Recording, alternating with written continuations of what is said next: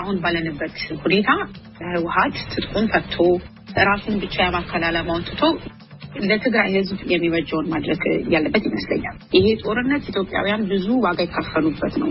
ከዚህ የበለጠ የአእምሮና የአካል ስብራት ለማስተናገድ አቅም የለውም ሰው። አብስራ ፍጥነት እና እጅግ በጣም በሚጠብቅ ጽነት ህወሀት ትጥቁን ፈቶ ሰላም ቢፈጥር ጥሩ ነው ያሉት ነገር ላይ ማለት የምፈልገው ምንድን ነው ማለት የማልፈልገው ብል ይሻለኛል። ማን ትጥቁ መፍታት እንዳለበት ማለት አልፈልግም። ነገር ግን ሁለቱም ተዋጊ ወገኖች ጦርነቱን አቁመው ወደ ሰላም ጠረጴዛ ቢመጡ መልካም ብቻ ሳይሆን imperative አስገዳጅ ነው መምጣት አለባቸው። ወደ አንድ ሚሊዮን የሚቃረብ ህዝብ በጠኔ ሁኔታ ውስጥ ያለው ከፍተኛ የሰብአዊ ቀውስ አለ።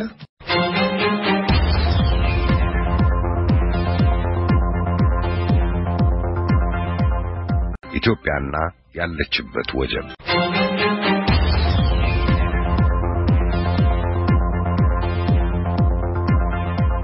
ኢትዮጵያ ውስጥ ለወራት የተካሄዱና አሁንም በአንዳንድ አካባቢዎች ያሉ ግጭቶች ብዙ ንግግሮችን በሀገር ውስጥና በዓለም አቀፍ ደረጃ አቀጣጥለው ቆይተዋል። ጸብን ማስወገድና ተኩስ የማቆም ድርድር፣ ሁሉን አቀፍ ሀገራዊ ውይይት፣ በጦርነት የተጎዱ ማህበረሰቦችን ማቋቋም፣ ዘላቂ ሰላም፣ ሉዓላዊነት፣ አብሮነት የግዛት ጥብቅነት የንግግሮቹ አፎቶች ናቸው። ተከታዩ ውይይት በእነዚህና ተያያዥ ጉዳዮች ላይ ያተኩራል። አሉላ ከበደ ነው ውይይቱን ያስተናገደው።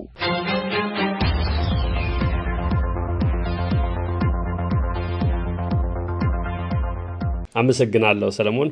እንግዶቼ ሁለታችሁንም አመሰግናለሁ። በፍጥነት በሚለዋወጡ በሚያወዛግቡና አንዳንዴም ቀጣዩን አቅጣጫ አስመልክቶ ጥርት ያለ እይታ ለመፍጠር ጥያቄዎች በዙበት ወቅት ላይ ነው ያለነው። በርከት ባሉ ኢትዮጵያን እንደ ሀገርና የሕዝቧን ዘላቂ ሰላም ማረጋገጥ የሚያስችሉ ጉዳዮችን ጨምሮ ዜጎች በያሉበት የሚያሳስቧቸውን በየዕለቱ የሚያወጡ የሚያወርዷቸውን ርዕሰ ጉዳዮች በውይይታችን እናነሳሳለን። ትውውቁን እናስቀድም። ስማችሁን፣ የምትኖሩበትን፣ በኢትዮጵያ ጉዳይ የምታደርጉትን ተሳትፎ ጨምራችሁ ስለ ራሳችሁ እስኪ በመጠኑ ንገሩኝ። አቶ አለማየሁ በእርሶ ልጀምር። አለማየሁ እባላለሁኝ። በዋሽንግተን ዲሲ ነው የምኖረው። በህግ በህገ መንግስት ህግ በግጭት ትንተናና አፈታት እንዲሁም በፍልስፍና የግራጁዌት ትምህርት አለኝ። ሙያዬም በዚሁ መስክ መመራመር፣ መጻፍና ማስተማር ነው። አመሰግናለሁ። ወይዘሮ የአብስራ የአብስራ እባላለሁኝ። ባለትዳርና የሶስት ትንንሽ ልጆች እናት ነኝ። የኢትዮጵያ ሀገራችን ጉዳይና ቀጣይ ዳረጋ ከሚያሳስባቸው ወገኖች ውስጥ አንዷ ነኝ። ከትምህርት ከስራ ከቤተሰብ ኃላፊነት ጎን ለጎን ደግሞ በዚህ በሀገር አሜሪካ ለኢትዮጵያ ብሔራዊ ጥቅምና ለሕዝቦቿ ደህንነት ለመሟገት ከተዋቀሩ ሀገራት ኮሚቴዎች ጋር ይሳተፋሉ። አመሰግናለሁ። አድማጮች በኢትዮጵያ ጉዳይም ባላችሁ ተሳትፎ ራሳችሁን ባስተዋወቃችሁበት እንወያይ የምናነሳቸው ነጥቦች ላይ አንዳንድ ነገሮችን የማዛመድ ዕድል ያገኛሉ።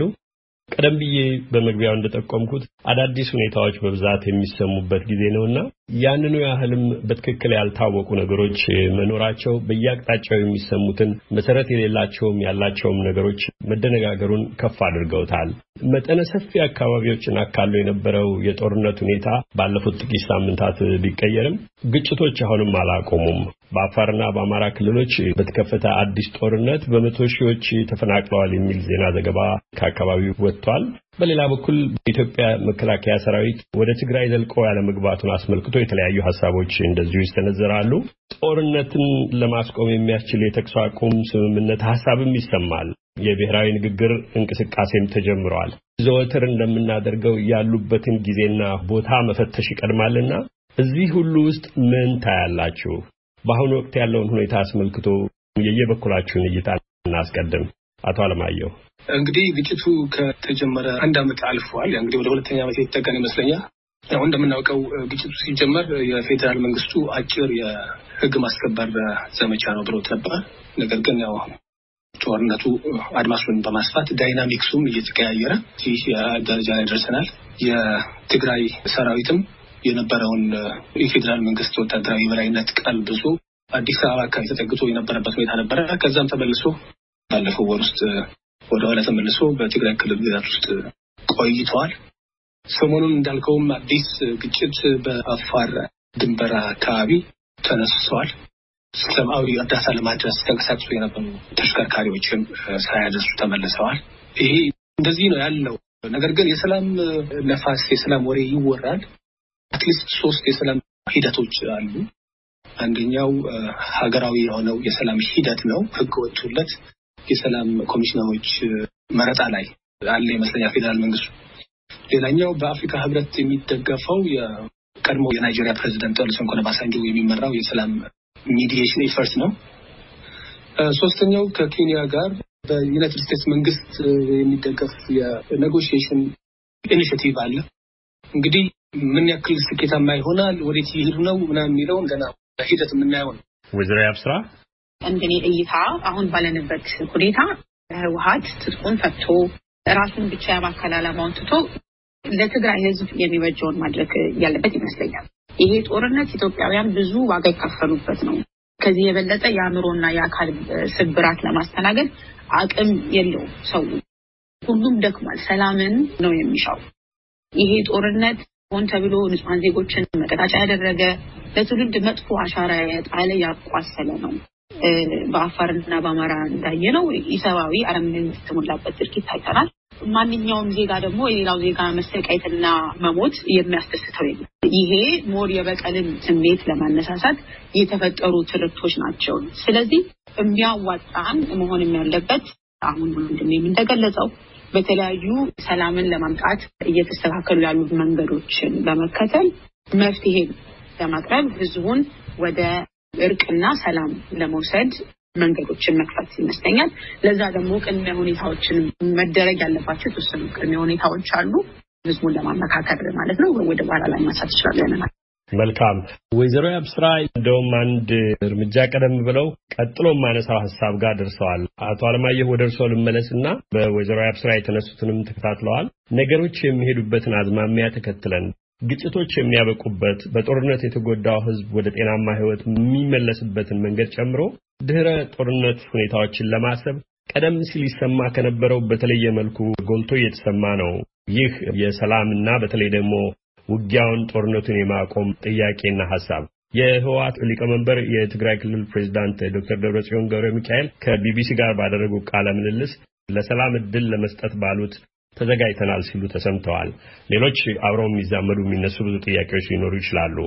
እርስዎ በሰላም ሀሳቦች ውስጥ የሚካተቱ የተለያዩ ነገሮችን እንደጠቀሱት በዚሁ በመጀመሪያው ነጥብ ላይ ጦርነቱን ወይም በጸብ መፈላለጉን ለማቆም አቶ አለማየ ምን አይነት ድርድር ከማን ጋር ግቡስ ምን ሊሆን ይገባዋል ይላሉ? አመሰግናለሁ አሉላ። ወይዘሮ አብስራ ፍጥነት እና እጅግ በጣም በሚጠብ ግልጽነት ህወሓት ትጥቁን ፈቶ ሰላም ቢፈጥር ጥሩ ነው ያሉት ነገር ላይ ማለት የምፈልገው ምንድን ነው ምናልባት ማለት የማልፈልገው ብል ይሻለኛል። ማን ትጥቁ መፍታት እንዳለበት ማለት አልፈልግም። ነገር ግን ሁለቱም ተዋጊ ወገኖች ጦርነቱን አቁመው ወደ ሰላም ጠረጴዛ ቢመጡ መልካም ብቻ ሳይሆን imperative አስገዳጅ ነው፣ መምጣት አለባቸው። ከፍተኛ የሰብአዊ ቀውስ አለ። ወደ አንድ ሚሊዮን የሚቃረብ ህዝብ በጠኔ ሁኔታ ውስጥ ነው ያለው። ሰብአዊ እርዳታ ማድረስ የማይቻልበት ሁኔታ ነው ያለው።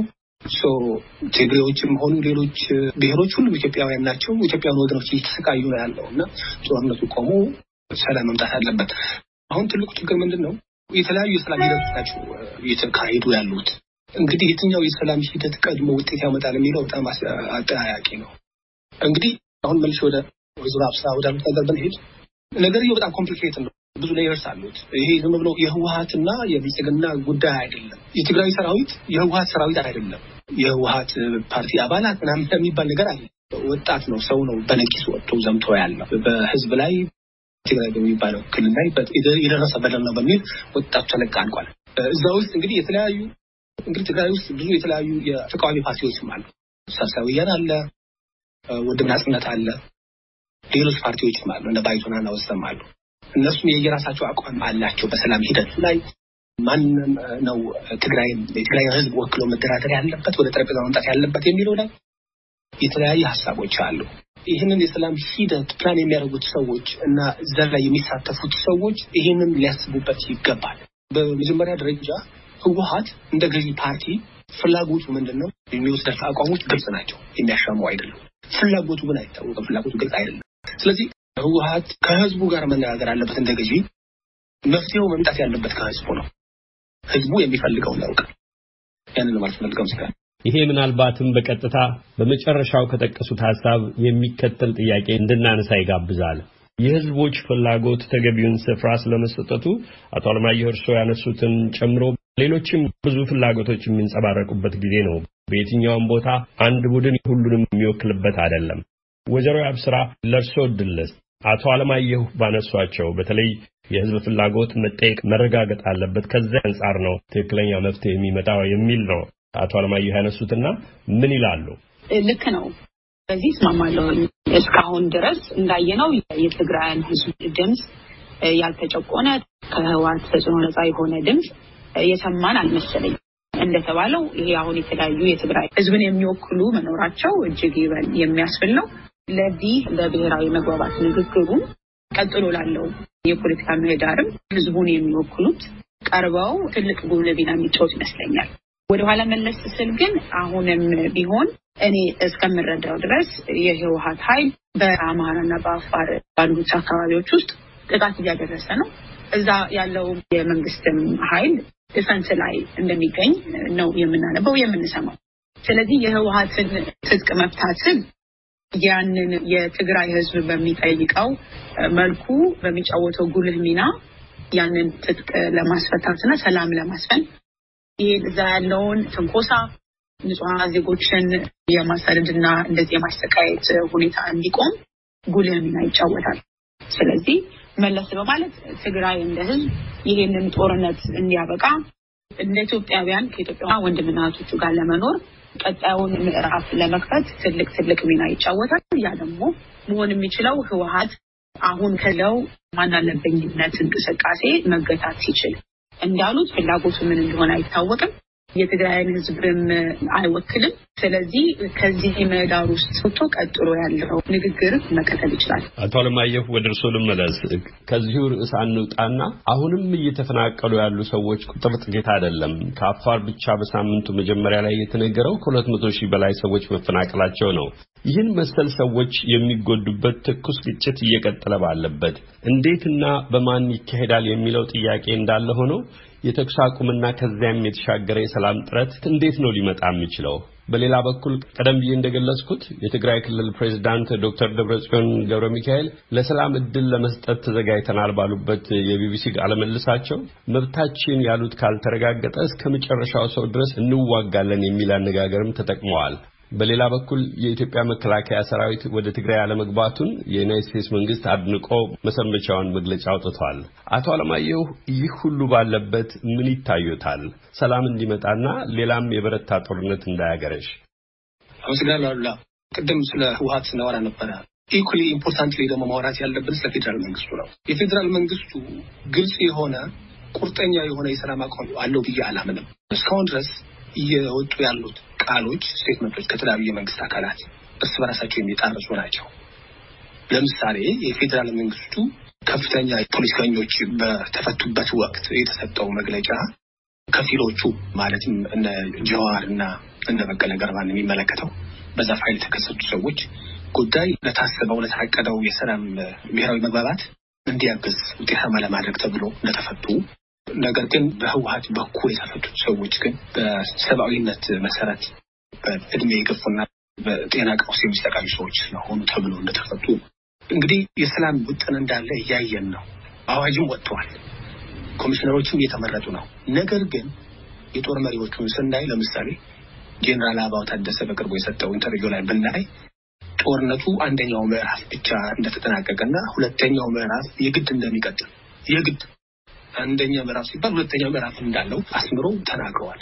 so ምንድን ነው እንግዲህ በኢትዮጵያ ታሪክ እንደዚህ አይነት የተወሳሰበ እንደዚህ አይነት የተለያየ ብዙ of actors parties ያሉት ግጭት ከሚዋጉት ወገኖች አንጻር ከ issue ከጭብጦቹ አንጻር ከ positions አንጻር ከብዙ እንደዚህ አይነት factors እያነሳን ስናየው እንደዚህ አይነት complicated የሆነ ታሪክ ጦርነት ገጥሞን አያውቅም። እና ይህንን ጦርነት ይህንን ግጭት ለማስታት የሚያስፈልገውን ኢፈርት እንደዚህ እጅግ በጣም ከፍተኛ ነው። እጅግ በጣም ሬንጁም የሰፋ ጥልቀትም ያለው ሊሆን ይገባል። ይህ ጦርነት ገና ያልተጀመረ ማለት ይቻላል። ወይዘሮ አብስራ እንዳሉት ህወሓት ትጥቁን ሲፈታ የሚፈታ ጉዳይ አይደለም። ምን ሊኖር ይችላል ይላሉ። ያን አይነት እርምጃ በህወሓት በኩል ተኩስ አቁሙ ድርድር የሚጀመርበት አንድ እርምጃ ቢሆንና ተኩሱ ቢቆም ወይም ትጥቅ ቢፈታ ምን ሊከተል ይችላል የሚያሰጋዎት? ወይ የትግራይ ሰራዊት እንዲፈታ mandate ያለው አካል የለም። ህወሀት ትጥቅ ፍቱ ስላለ ህወሀት ሊያስፈታው አይችልም። ቅድም እንዳልኩ ይህ የህወሀት ሰራዊት አይደለም፣ የትግራይ ሰራዊት ነው። እዚህ ጋር ብዙ actors ነው ያሉት። partisan actors አሉ፣ non partisan actors አሉ። የፖለቲካው ግንኙነታቸው ህወሀት ጋር የሆኑ አሉ፣ የህወሀት ተቃዋሚ ፓርቲዎች ጋር የሆኑ አሉ፣ ከዛ ውጭ የሆኑም አሉ። ለነጻነት ቀናኢ በመሆን ብቻ በእህቶቻቸውና በእናቶቻቸው ላይ የደረሰው በደል ብቻ አስመርሯቸው የወጡ አሉ። ትጥቅ መፍታት part of package ድርድር process ስለ process እያወረን ስለ outcome አናወራ። መልካም ድርድር ሂደት ነውና ስለ ውጤቱ ከወዲሁ አንነጋገርም ብለዋል። በዚያ ውስጥ የተለያዩ እርከኖች፣ የተለያዩ እርምጃዎች ይኖራሉ ነው እያለው ያሉት። ቅድም ያሉት ምናልባትም ብዙ ጊዜ ያልተሰማ በዚህ ሰዓት የእናንተንም ክርክር የሚከታተሉ አድማጮች የተለየ ትኩረት የሚሰጡት የሚመስለኝን አንድ ሀሳብ ገልጸዋልና ጥያቄ ላስከትል። የትግራይና የትግራይ ሕዝብ ጉዳይ በአንድ አካል በህወሓት ብቻ ሊገደብ አይገባም። የተለያዩ ሀሳቦች አሉ። የትግራይን ሕዝብ ፍላጎት ያካተቱ ማናቸውንም ውሳኔ ለማድረግ ማዕከላዊ መንግስት ከህወሓት ባሻገር ማሰብ አለበት ነው ባጭሩ ያሉት በቀደመው አስተያየቶ። ከሱ እንጀምር አቶ አለማየሁ። እንግዲህ በዚህ ባለፉት ሁለት ሳምንታት ውስጥ ትግራይ መቀሌ ላይ ብዙ ውይይቶች እየተከናወኑ እንደነበረ ማየት እንችላለን። በተለይ ደግሞ እዛ ባለው ሀገራዊ ጉዳይ ላይ የሚደረግ ምክክር እየተደረገ ያለበት ሁኔታ ነው። በተለያዩ ሚዲያዎች በተለይ ደግሞ አዲስ በ YouTube channel ላይ ብቅ ብለው የነበረ ሚዲያ አለ፣ ትግራይ public media የሚባል እዛ ላይ አንድ ሁለት ፕሮግራሞች ለጥፎ ነበር። አንደኛው interview ነው ከሁለት የትግራይ ተቃዋሚ ፓርቲዎች ከሳልሳይ ወያነ ትግራይ ሳወት እና ከውድብ ናጽነት ትግራይ ከውናት ሊቀመናብርት ጋር የተደረገ ውይይት ነበረ። በጣም ጥሩ ውይይት ነበር የተካሄደው። ግን በሚያሳዝን መንገድ ከተላለፈ ከሳምንት በኋላ ውይይቱን የቀዳው ጋዜጠኛ ካሜራማን እና አንደኛው አርታኢ መሰለኝ አንድ ጋዜጠኛ ታስረዋል። በጣም የሚያሳፍር ነው። በጣም የሚያሳዝን ነው። መግለጫዎችም ወጥተዋል በዚህ ጉዳይ። እንግዲህ ወደ ዋናው አጀንዳ እንመለስ። ዋናው አጀንዳ ምንድን ነው? ሀገራዊ ምክክር፣ ሀገራዊ ውይይት ያስፈልጋል። እንደምናውቀው ህወሀት ገና ከመጀመሪያው ጀምሮ ከመጀመሪያው ጀምሮ የሁለትዮሽ ውይይትን አይደግፍም፣ አይቀበልም ነበር፣ አልተቀበለው። በብልጽግናና በህወሀት መካከል የሚደረግ ምንም አይነት የሁለትዮሽ ውይይት ሊኖር አይችልም። ነገር ግን ሁሉን አቀፍ የሆነ ሁሉም ተቃዋሚ ኃይሎች የሚያሳትፍ ሀገራዊ ውይይት ያስፈልጋል እስከ ሀገራዊ ሽግግር ድረስ። በእኔ እምነት ህወሀት ይህንን ከመርህ አንጻር የሚቀበል ከሆነ እንደዚህ አይነቱ ከቤት መጀመር አለበት። ከቤት መጀመር አለበት እንላለን። ቻሪቲ ከቤት ይጀምራል የምንለው ነገር አለ። መልካምነት ከቤት መጀመር አለበት ይባላል። አዎ አዎ። እና ትግራይ ውስጥም ውይይት ያስፈልጋል። ሀገራዊ ሁሉን አቀፍ ውይይት የሚያስፈልግ ከሆነ ትግራይ ውስጥም ሁሉን አቀፍ ሁሉን አቀፍ ክልላዊ ውይይት ሁሉንም የሚያሳትፍ ሌሎችን ኃይሎች እያገለሉ ህዝብንም እንኳን በየደረጃው ሳያወያዩ ሳያማክሩ ሀገራዊ ሁሉን አቀፍ ውይይት እፈልጋለሁ ብሎ ማለት ዝም ብሎ lip service ነው የሚመስለው። እየሆነ ነው ግን ሁሉን ያሳተፈ ሲሉ ያ መነጋገር ትግራይ ውስጥ እየሆነ ነው። የተለያዩ ድምፆች አሉ። ህዝቡ እንዲናገር ያስፈልጋል። የህዝቡም ድምፅ መሰማት አለበት ነበር አጽንኦት ሰጥተው የተናገሩት። ያ እየሆነ ነው በአሁኑ ሰዓት ትግራይ ውስጥ ምን elite ኡ ነው እየተወያየ ያለ elite ኡ እየተወያየ ነው። ፖለቲካ ፓርቲዎቹ እየተወያዩ ነው። ፖለቲካ ፓርቲዎቹ ምክር ቤትም ድረስ እንሰማ እያሉ ነው። ነገር ግን ገዢው ፓርቲ ይሄንን እያስተናገደ አይደለም። እያስተናገደ ብቻ አይደለም ሳይሆን እርምጃም እየወሰደባቸው ይገኛል። ይሄ ነው ያለው ሁኔታ። መልካም እርምጃ እየወሰደው ነው ሲሉ አሁን በትግራይ ውስጥ እነኚህ ቀደም የገለጿቸው የ social media ውይይቶችን ያካሄዱት መቀሌ ውስጥ ነው። መቀሌ ውስጥ ነው የተከናወነው። የውድብ ናጽነት ትግራይ ሊቀመንበር አቶ ግርማይ በርሀ መቀሌ ዩኒቨርሲቲም አስተማሪ ናቸው እና የሳልሳይ ወያነ ትግራይ ሀያሉ ጎደፋ ይመስለኝ ስሙ። እነርሱ በህወሀት ላይ ያቀረቡት ትችት እጅግ በጣም ጠንከር ያለ ትችት ነው ያቀረቡት።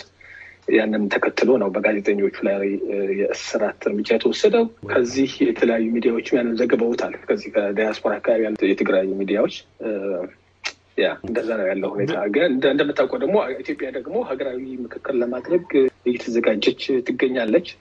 ይሄ ሁለቱ ነገር እንዴት አብሮ እንደሚሄድ እንዴት ሊጣዳም እንደሚችል ሊታስብበት የሚገባው። መልካም።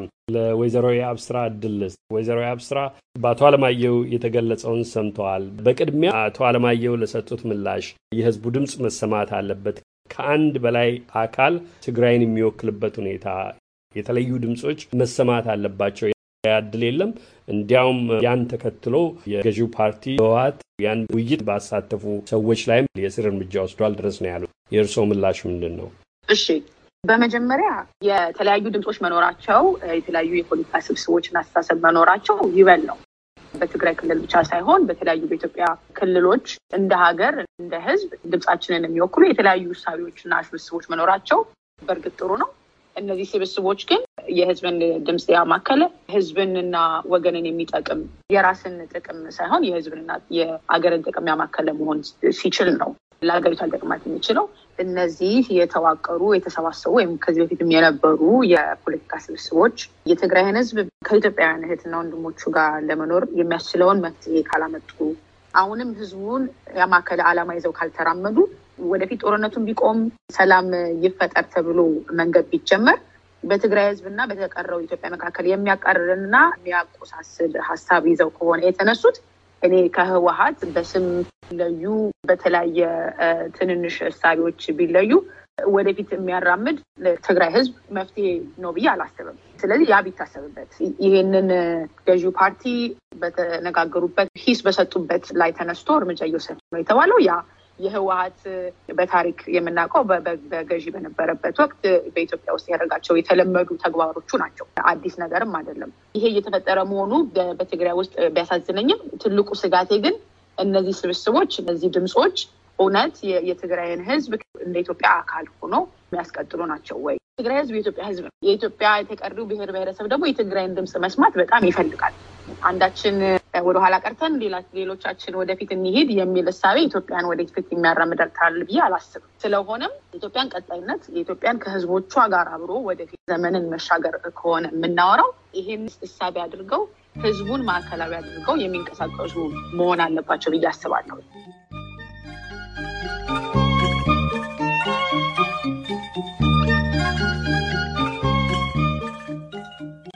አድማጮች፣ ሰዓታችን አበቃ እንጂ ውይይቱና ክርክሩ አላበቃም፣ ይቀጥላል። የፕሮግራሙ ተሳታፊ እንግዶቻችንን ወይዘሮ የአብስራ ዘውዴንና አቶ አለማየሁ ፈንታውን ለጊዜያቸው እናመሰግናለን።